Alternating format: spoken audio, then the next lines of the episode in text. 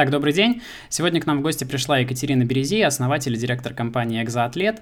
Это российский стартап, который занимается разработкой и внедрением экзоскелетов для реабилитации людей с нарушениями опорно-двигательной функции.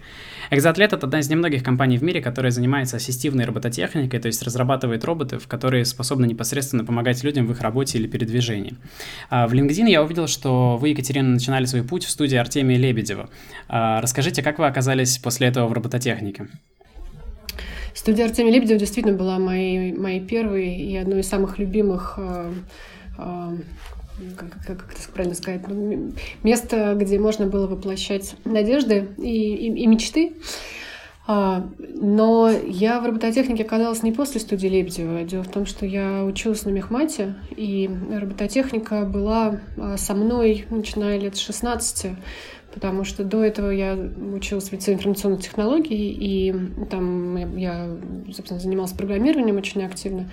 Поэтому логичное продолжение на мехмате и разработка роботов, все дипломные работы, которые были связаны с роботами, это э, было то, чем я занималась пять лет в университете.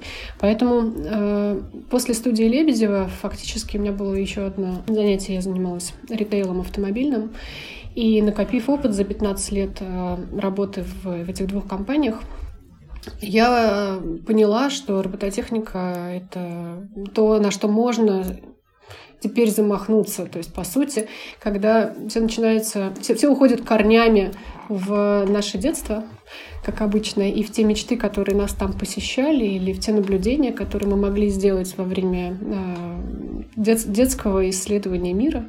А университет, в общем-то, ну, до 23, до 25 лет это все-таки еще такое очень незрелое, юное и прекрасное состояние исследователя, когда ты наблюдаешь за, за миром и пытаешься осознать свое место в этом мире. И так случилось, что пока я училась в университете, я много э, думала о том, почему и почему наши великие ученые, с которыми мне приходилось э, сталкиваться, в смысле, это были мои научные руководители, почему они делают такие классные технические решения, но которые нигде не внедрены. Ну, то есть мы не, не пользуемся ими в реальной жизни. А, и вот эта вот мысль, что у нас в рамках а, университета получается Э, разработать новые технологии, которые дальше нигде не применяются, она где-то очень глубоко жила, видимо, у меня в подсознании. Поэтому, когда, имея, накопив уже 15-летний опыт работы в маркетинге, в сейлзе, в бизнесе, в крупных компаниях, в управлении людьми, Получилось так, что научная команда университета пригласила посмотреть на то, что они за эти 15 лет сделали. И оказалось, что это был экзоскелет для аварийно-спасательных задач. Понятно, что где-то что-то внутри проснулось. И идея все-таки попробовать реализовать роботехническое решение в виде продукта а, показалась невероятно ценной. И знаете, как есть, всегда есть такие желания, от которых невозможно отказаться. То есть, когда ты готов э, отказаться от э, комфорта в быту, например, потому что перестаешь получать большую зарплату топ-менеджера, или от а, такого кажущегося стабильным будущего, потому что, ну, в общем, как бы карьера развивается и все хорошо. Ну, вот есть какая, как, какие-то такие моменты, я думаю, у каждого человека в жизни происходит, когда ты говоришь, вот если сейчас не сделать, то дальше такого шанса уже не будет. И я для того, чтобы убедиться в том, что я не совсем сошла с ума, я а, позвала а, своего друга Михаила Крандушева, с которым мы до этого вместе делали несколько проектов, и предложила ему а, рассмотреть возможность сделать роботехнический проект, сделать экзоскелеты вместе. Вместе с научной командой, которая, в общем, уже достигла каких-то результатов, которая уже, уже сделала прототип. Ну, то есть, в общем, понятно, что эта команда уже, уже была на тот момент собрана, Елена Валентиновна Письменная, и это было ядро такое э, инженерной и научной мысли, на которой можно было опираться. Ну, в общем, мы с Михаилом вместе посмотрели на команду, команда посмотрела на нас. Мы подумали о том, чего именно мы могли бы вместе сделать, обсудили мотивацию, какая у кого есть. В общем, команда сказала, это были достаточно молодые ребята, они сейчас все а, занимают ключевые позиции в R&D экзоатлета. Ребята сказали, что да, им было бы интересно построить вместе с нами такую полноценную роботехническую компанию, которая ориентирована на серийное производство продуктов, которые используются не только на российском рынке, но и на мировом рынке. Да, они понимают, что нам придется пройти и сертификацию, и проблемы сервиса нужно будет решать, и что массовое производство — это совершенно другое, другое по масштабу задача, чем просто разработка прототипов или поиск технических решений. Но тогда вот это все был 13 год, когда мы все это обсуждали, ребята подтвердили, что они морально готовы идти в эту не совсем свойственную а, ученым или разработчикам сферу. Вот. Это был ключевой момент, когда мы поверили друг другу, потому что главное э, договориться о том, куда идем. Ну и с этого момента мы уже стали думать, какой же именно экзоскелет мы будем делать. Это будет медицинская версия экзоскелета для реабилитации, или это будет экзоскелет для МЧС, или, может быть, это экзоскелет для военных, или, может быть, это еще какой-нибудь экзоскелет, типа там для рабочих и так далее. В общем, мы изучали рынок, фантазировали, и в конечном итоге пришли к пониманию, что в качестве первого решения а, на базе которого мы фактически будем создавать нашу компанию. А, мы выбрали вот именно медицинское направление, как наиболее адекватная и с точки зрения технических задач, и с точки зрения а, готовности рынка к работе с таким продуктом. А можно я здесь вклинюсь, задам вопрос? А я правильно понимаю, что изначально проект был э, проект был МЧС с университетом, и МЧС хотела, чтобы им разработали экзоскелет, который будет помогать спасателям, и из этого уже дальше родилась как-то идея. Да, наш научный руководитель Елена Письменная, она встретилась с Шойгу на одной из конференций, и у них завязался разговор, в результате которого Шойгу сформулировал э, задачку разработать экзоскелет для спасателей, которые могли бы, надев этот экзоскелет, поднимать э, тяжести весом до 200 килограмм. И эта формулировка, она вошла в ТЗ которое было создано в рамках контракта. МГУ выиграл конкурс, который был объявлен Минобром. И вот, э, собственно, в рамках этого конкурса Елена Валентиновна вместе с командой ребят начали разработку экзоскелета. Да, это был 2010-2011 год. И вот, собственно, они разработали этот прототип к 2013 году, и в 2013 году как раз позвали меня и Михаила посмотреть на результаты их разработки. Понятно, что это был прототип, понятно, что этот э, конкурс был именно на разработку технического решения. Это была э, первая попытка создать экзоскелет для здоровых людей аварийно-спасательного назначения. Она им удалась. Они сделали в рамках этого контракта целых два скелета. Один был активный, второй пассивный.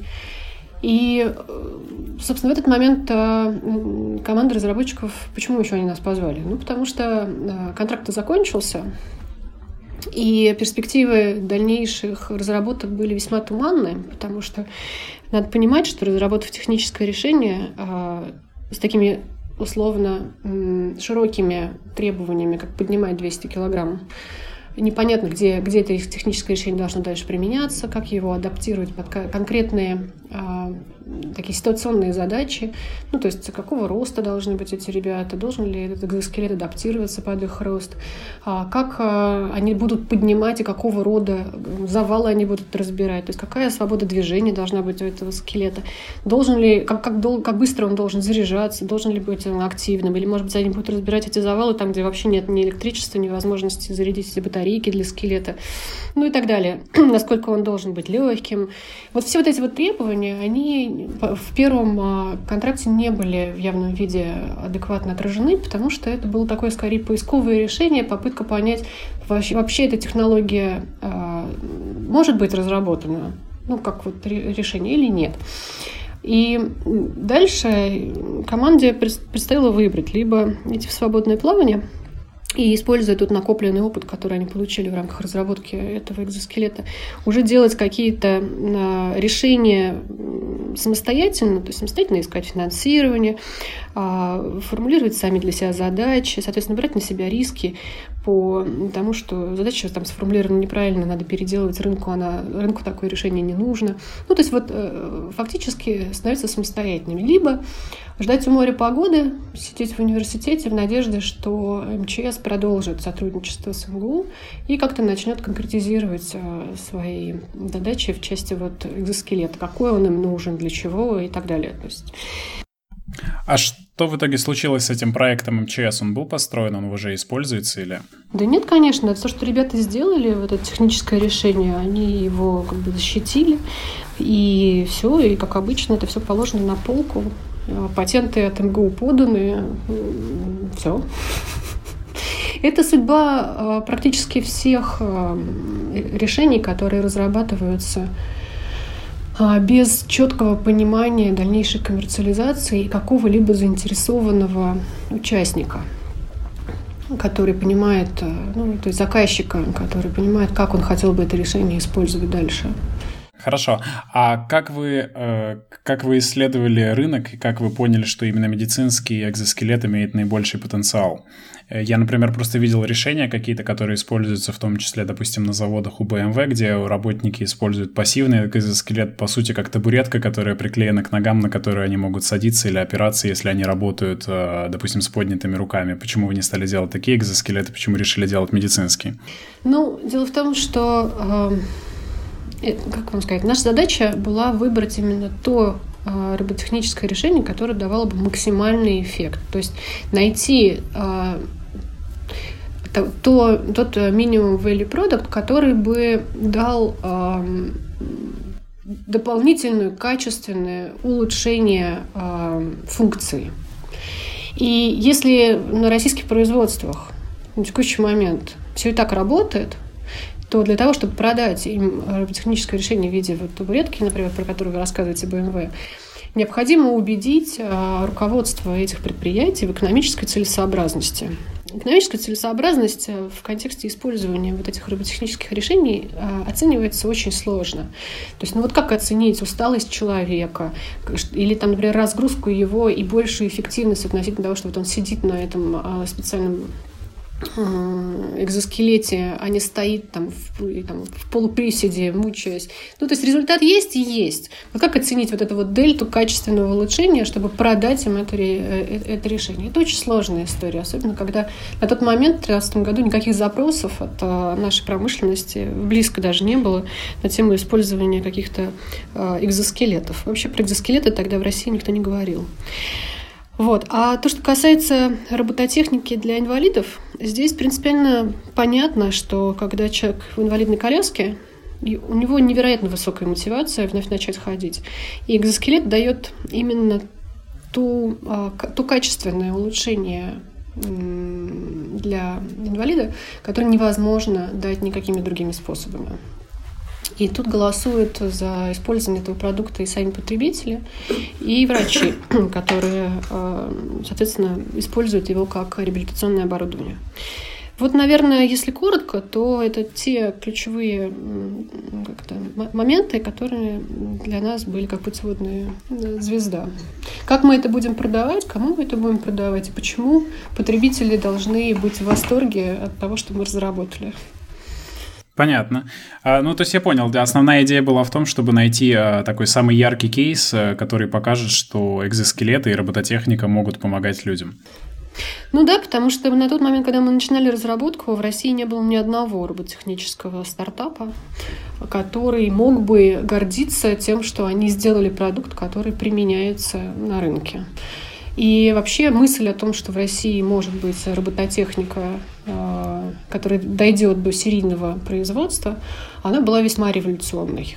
А, вот как раз здесь я бы хотел перейти к э, вашей команде и к компании. А, расскажите, сколько людей в ней, как вы начинали, сколько было людей в начале, сколько инженеров, э, сколько менеджеров, какая, какая пропорция этих людей и сколько их стало сейчас? Когда мы начинали из менеджеров, а, были мы с Михаилом и еще одна барышня, которая помогала нам по всяким, всяким административным задачкам административно-хозяйственным. А все остальные это были инженеры и, соответственно, ученые. Их было 9 человек. Вместе с нами тремя, соответственно, 12. А потом команда росла, а пропорция сохранилась приблизительно такая же. То есть это четверть менеджерского персонала, ну, менеджерского административного. И, соответственно, три четверти — это разработчики. На текущий момент у нас в российском офисе 30 с хвостиком а, человек. И у нас есть уже корейский офис, в котором сейчас 15 15 или 16 человек, я вот не знаю, ну, еще одного должны были взять. И понятно, что сейчас мы находимся уже на том этапе, когда э, пропорции менеджеров относительно разработчиков должны меняться, потому что этап, когда происходит разработка продукта, тестирование, а, сертификация, он такой ключевой, там R&D должно а, быть максимальным. А момент, когда а, дальше происходит премаркетинг, маркетинг, продажи, сервисное сопровождение, организация производства, там уже появляются другие специалисты, которые должны обеспечивать именно эти рутинные задачи по выходу на рынок, по созданию серийного производства, по контролю качества, по сервисному сопровождению, когда понятно, что если мы продаем экзоскелеты в клинике, то наша задача обеспечивать максимально мгновенное а, техническое сопровождение в случае, если с экзоскелетом что-то случилось. Ну, экзоскелет — это сложное механическое, роботехническое изделие. Понятно, что оно ломается, как и все на свете, как кофемашины, автомобили и прочие механические. любой, любой продукт, в котором есть механика, он э, ему свойственно ломаться. И, соответственно, одна из задач — это максимально быстро а, приводить экзоскелет снова в работоспособное состояние. И это задача логистически нетривиальная, потому что э, Россия страна с большими, широкими границами. И, например, а, если правильно не организовать сервисную службу, то во Владивостоке экзоскелет будут чинить, наверное, не знаю, месяцами. Вот. Поэтому в этот момент уже возникает задача другого уровня. Они такие уже более бизнес-задачи, нежели чем R&D. Но команда R&D у нас продолжает расти, потому что мы параллельно разрабатываем другие продукты, не только а, тот экзоскелет, с которого начали. У нас есть куча интересных идей, которые мы почерпнули в процессе работы в, клинике, в клиниках с разными пациентами, с разными врачами. Мы сами перед собой ставим а, задачки по разработке новых продуктов. И вот сейчас мы даже пришли в ту точку, когда у нас есть четкий план по разработке следующих версий экзоскелетов для взрослых пациентов. Сейчас мы начали разработку экзоскелета для детей с ДЦП. И вот в этом году планируем открыть новое направление, думаем об этом, начать делать экзоскелеты для индустриальных уже задач, потому что сейчас мы видим запрос, сейчас уже тема экзоскелетов э, очень широко освещена, за время нашей работы мы потратили невероятное количество усилий для того, чтобы слово экзоскелет а, перестало быть а, как, как эквилибриум или что-нибудь а, такое сверхспецифическое, а стало скорее рутинно понятным для специалистов и не только. Вот, то есть, чтобы это перестало вызывать какой-то сумасшедший ажиотаж, как невозможного робота будущего, а стало восприниматься как такое, скорее, понятное э, решение, которое уже используется. И теперь мы получаем уже фидбэк от других отраслей, в частности, вот производственные э, компании к нам, производители разные к нам стали приходить с предложением сделать для них а, какие-то технические решения, которые улучшили бы условия труда на производствах и повысили бы эффективность.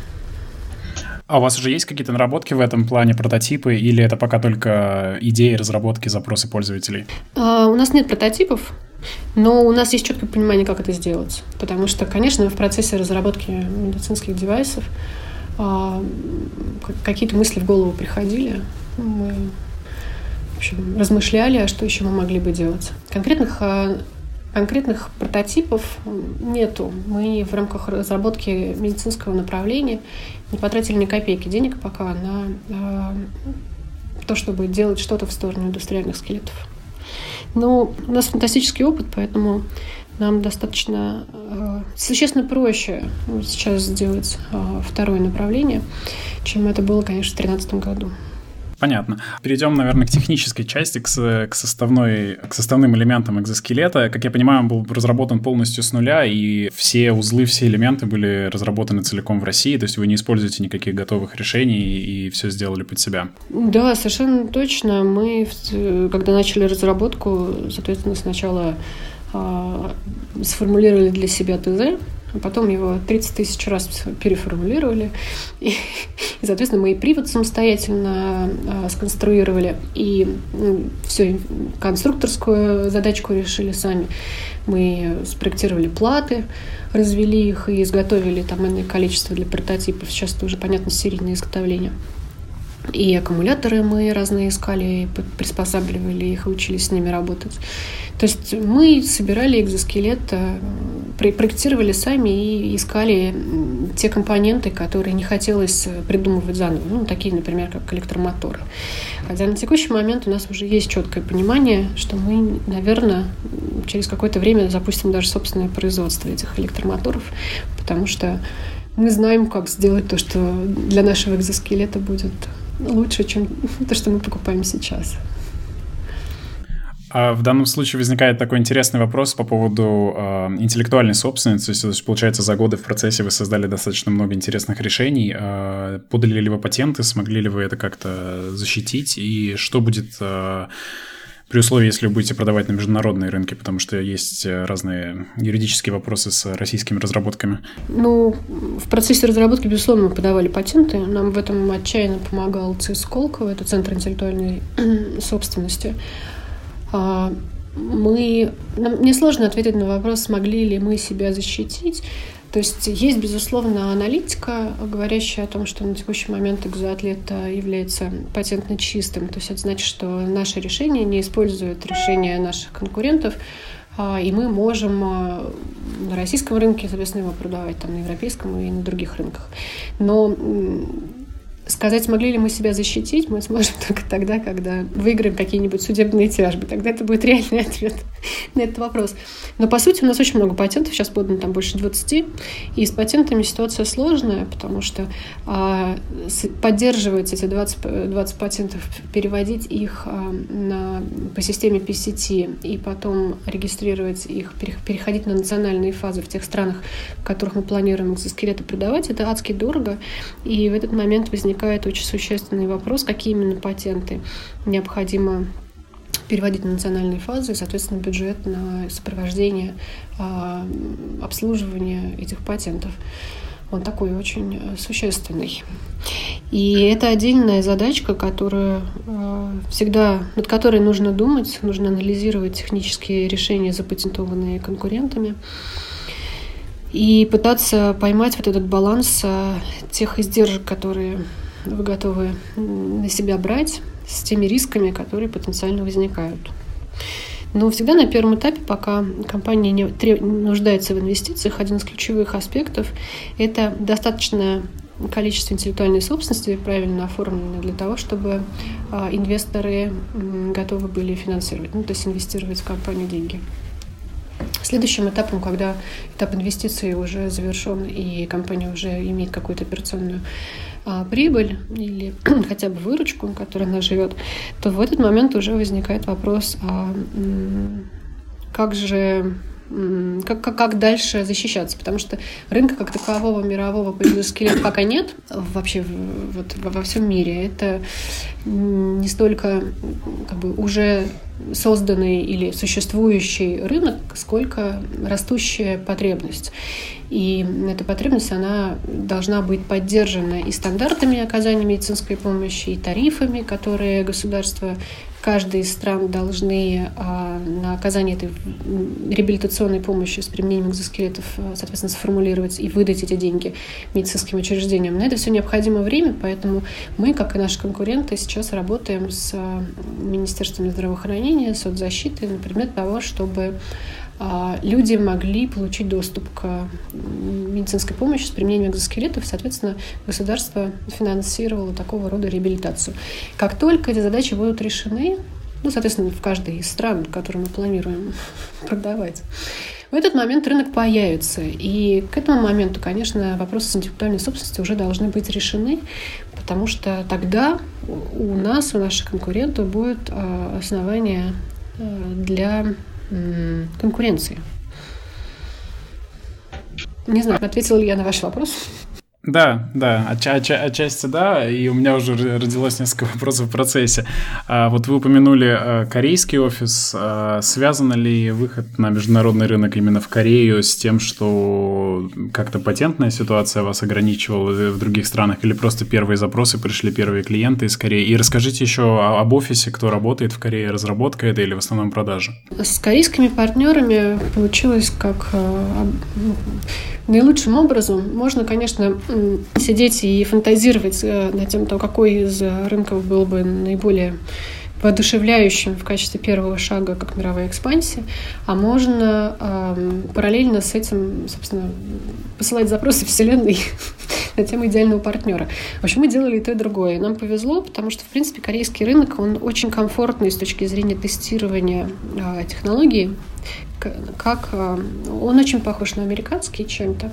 Но в части, например, сертификации медицинских изделий очень схожая система с FDA. И корейский рынок, он э, очень развитый, насыщенный разными роботехническими решениями, очень локальный. То есть это 80 э, миллионов, то есть 60-60, 60 миллионов э, населения достаточно платежеспособного, с очень развитой медицинской, медицинскими услугами и медицинской компонентой. Поэтому со всех точек зрения он как пилотный рынок очень, очень подходящий для тестирования именно технологий, для фидбэка, для понимания того, как адаптировать а, существующие методики, как локализовать производство. Ну, то есть вот пройти все этапы развития а, на этом рынке наиболее комфортно. И нам повезло, что у нас были контакты с корейскими коллегами по предыдущим бизнесам. И, соответственно, был э, сформирован кредит доверия уже ранее. И, по сути, мы э, предложили мистеру, э, с которым у Михаила были давнишние отношения, вместе с нами пойти в этот бизнес. Ну, он внимательно, собственно, изучил и провел там свой маркетинг. И сказал, да, интересно, пойдем. И вот так, так все и получилось скорее проголосовал своими деньгами, и мы открыли там офис, создали совместную компанию, локализовали производство. Сейчас э, в корейском офисе в основном инженеры, которые э, отвечают за серийное производство. Есть несколько инженеров, которые работают с дизайном экзоскелета потому что корейский, ну вообще ази, азиатский рынок, э, он по восприятию несколько отличается от российского. Потом там всегда есть вопрос локализации. У нас а, такой серьезный софт, а, который реализован и в облаке, и на планшете, который, с помощью которого управляется экзоатлет, и с помощью которого планируются тренировки в экзоатлете, это карточки пациентов. То есть там достаточно такая серьезная IT-компонента. Это все нужно локализовывать, в смысле переводить на корейский язык, нужно писать мануалы нужно писать э, документы по, для сертификации. То есть это вот все те задачи, которые кажутся не рендишными, но на самом деле являются серьезной э, составляющей R&D. И, собственно, и решают э, коллеги из корейского офиса. Ну, плюс маркетинг и продажи, безусловно. А в корейский офис вы нанимали э, или переводили российских разработчиков, или вы нанимали на местном рынке корейцев или кого-то еще, иностранцев? А, ну вот мистер О, наш партнер, он SEO нашей э, корейской компании, он э, сформировал полностью э, команду из э, корейских инженеров и маркетологов. И время от времени, ну, то есть, в смысле, на момент запуска компании регулярно наши инженеры туда летали и проводили там по несколько недель таким вахтовым методом для того, чтобы а, включить инженеров вообще корейских в общий процесс разработки, который у нас был построен для того, чтобы наладить все коммуникации, для того, чтобы помочь им запустить, локализовать там производство и так далее, обучить их а, сервисным всем необходимым а, решениям. И это была такая серьезная поддержка со стороны российского офиса, э, корейской компании, но мистер Росс со своей командой, в общем, справляется самостоятельно. Вот у меня какой вопрос есть. А, сколько всего экзоскелетов вашего производства уже есть в действии, там, в России, не в России, на всех рынках, может быть, в Корее? Сколько всего их э, уже поставлено, сколько работает? Ну, вот мы приблизились к сотне, то есть мы произвели уже около 100 экзоскелетов. Для нас это ну, условно, космическая цифра. Кажется, что 100 – это мало, но 100 экзоскелетов – это невероятно много. Потому что каждый скелет состоит из там, порядка 480-470 деталей. И понятно, что эти 100 экзоскелетов – это разные как бы, модификации, то есть это не один продукт, который там, два года назад был создан, а у него есть версионность. И это такой длинный путь и в производстве, и в R&D, и, соответственно, в эксплуатации. Мне кажется, это очень неплохое достижение, учитывая, что вы начали как я понимаю, с 2016 года по разным, по разным версиям э, разные. Но вот... Мы начали, да, в конце 13-го, это было начало 14-го. Ну, я имею в виду продажи именно готовых уже продуктов, не разработка. Да, да, абсолютно верно. А довольны ли ваши инвесторы этими результатами? И э, будете ли вы как бы сильно выходить на коммерциализацию, или все же это все еще такой инновационный проект, который больше направлен на то, чтобы показать возможность технологии, чем на то, чтобы моментально заработать денег? То есть как, как здесь соблюдается этот баланс? Ну, концепция моментально заработать денег – это точно не про разработку экзоскелетов. Просто не получится, даже если все сейчас за это проголосуют и скажут, все немедленно, быстро заработать денег. А, ну, просто по причине того, что, как я говорила, уже рынок не готов, его нужно создавать. И для того, чтобы выходить на другие рынки, нужно, требуется длительный процесс сертификации, потому что экзотлет — это медицинское изделие, и применять его, продавать его в Европе можно только после того, как мы пройдем получим CE-марк, то есть это значит, что мы пройдем а, сертификацию по европейским стандартам, и тогда мы сможем продавать экзоатлеты в клинике. Соответственно, то же самое касается Америки, нам нужно пройти сертификацию. На все это уйдет порядка там, двух лет. А, любой выход а, на иностранный рынок, он, соответственно, нуждается а. в сертификации, б. в создании стандартов в оказании медицинской помощи, соответствующей работе с экзоскелетами. Поэтому при всем желании, даже если у нас реально стоит очередь, которых, очередь клиник, очередь э, физлиц, которых хотели бы купить, но реализовать эти запросы без требуемых э, как бы, регуляторикой аспектов невозможно. Вот, поэтому мы, с одной стороны, уже э, у нас есть выручка, с другой стороны, у нас очень серьезные издержки на R&D следующих продуктов. А, наши инвесторы, не знаю, насколько они довольны, недовольны, но, по крайней мере, у них нет э, оснований разочаровываться, потому что те планы, которые мы э, формулировали на момент входа каждого из них, мы их выполняем. И, на наш взгляд, это один из главных аспектов, который формирует доверие а, инвестиционного партнера к стартапу. Мы все еще по-прежнему стартап, и будем им еще приблизительно два года, пока, соответственно, у нас не появится полноценная выручка э, на тех рынках, на которых мы сертификацию будем проходить. Ну а следующим шагом мы планируем идти на IPO, дабы выпустить э, существующих ну, инвесторов ранних стадий, которые дали нам денег э, в 2015 году. И э, в этот момент мы уже, конечно, перестанем быть стартапом, мы станем э, полноценной э, полноценной функционирующей компании уже по законам рынка без инвестиционной компоненты. Вы предвосхитили мой вопрос насчет IPO. Это был мой буквально следующий вопрос. Я тоже в некоторых интервью слышал, что вы упоминали эту тему о том, что вы хотите выйти. А, если хоть какие-то планы, идеи, а, где а, это произойдет? То есть это будет российское IPO или это будет зарубежное IPO? Это точно будет зарубежное IPO. Может быть, это будет M&A, то есть это не обязательно IPO, мы видим для себя два сценария. Первый – это выход на IPO, возможно, это будет э, даже азиатское IPO, потому что азиатский рынок сейчас наиболее активен, и у нас там большие перспективы по развитию. А, возможно, это будет M&A, кто-то из крупных э, игроков этого рынка захочет развивать направление экзоскелетов, и, соответственно, это будет сделка а,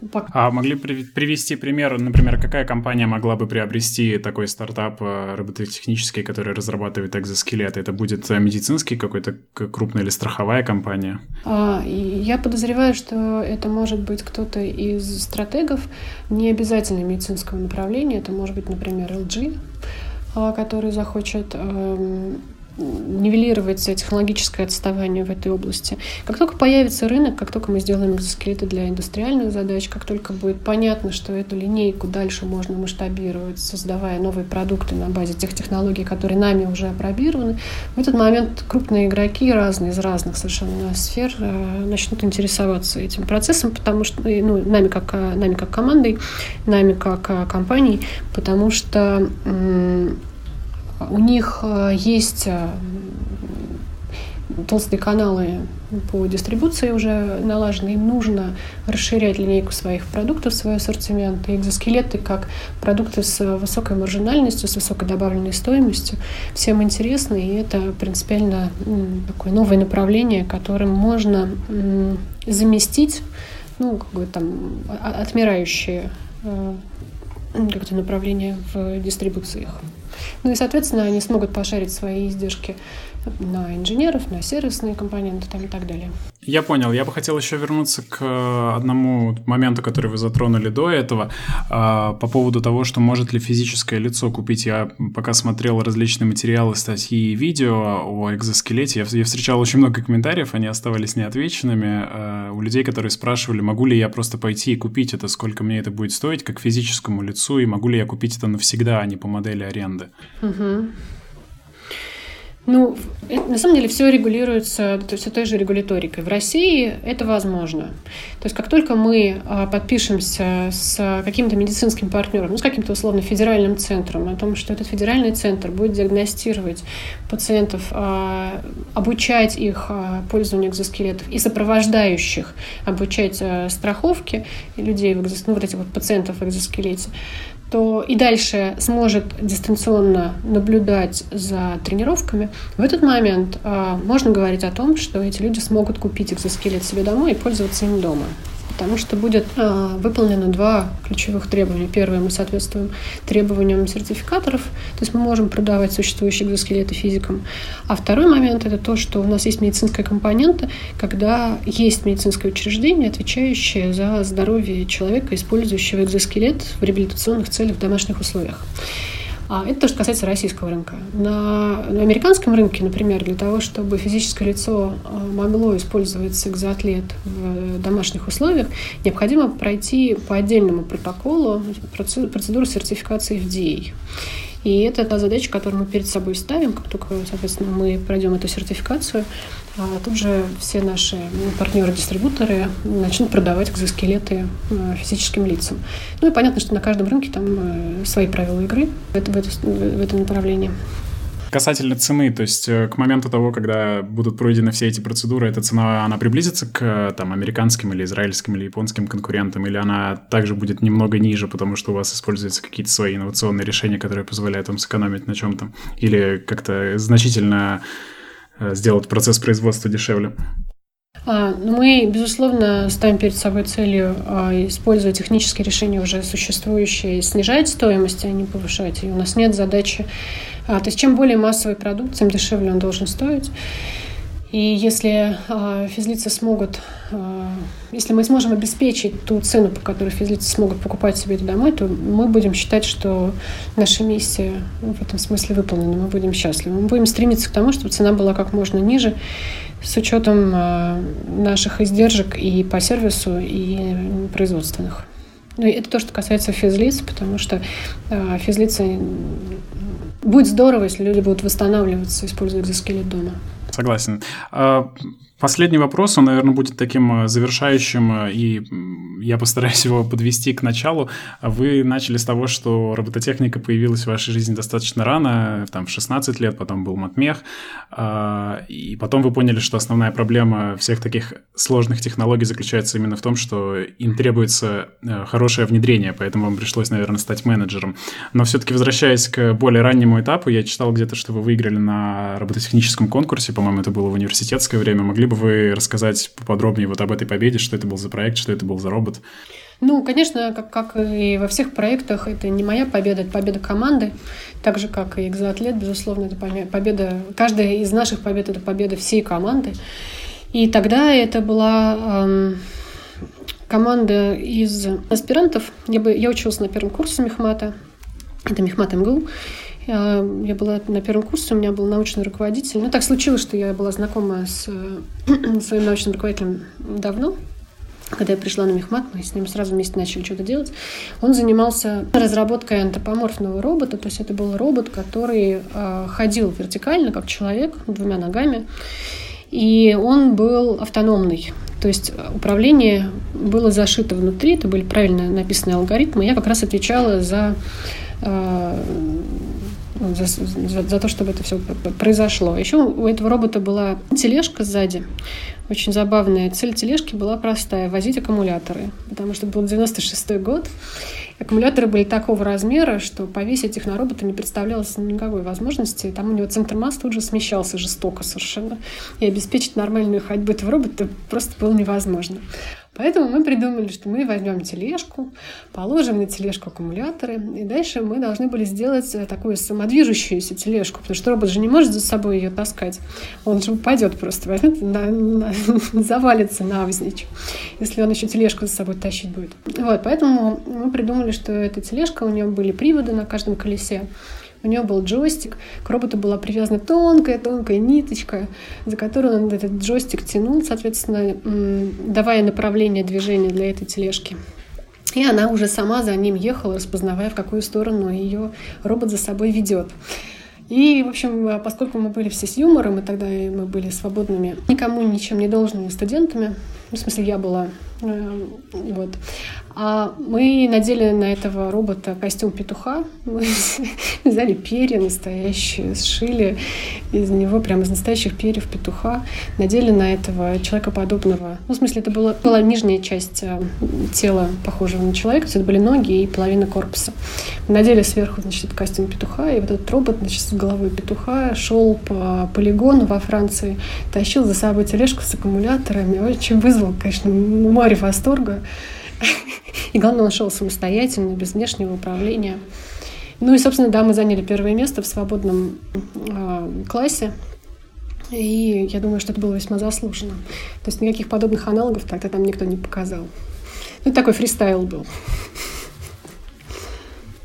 Это был фестиваль по мобильным роботам, а, который проводился во Франции для студенческих команд.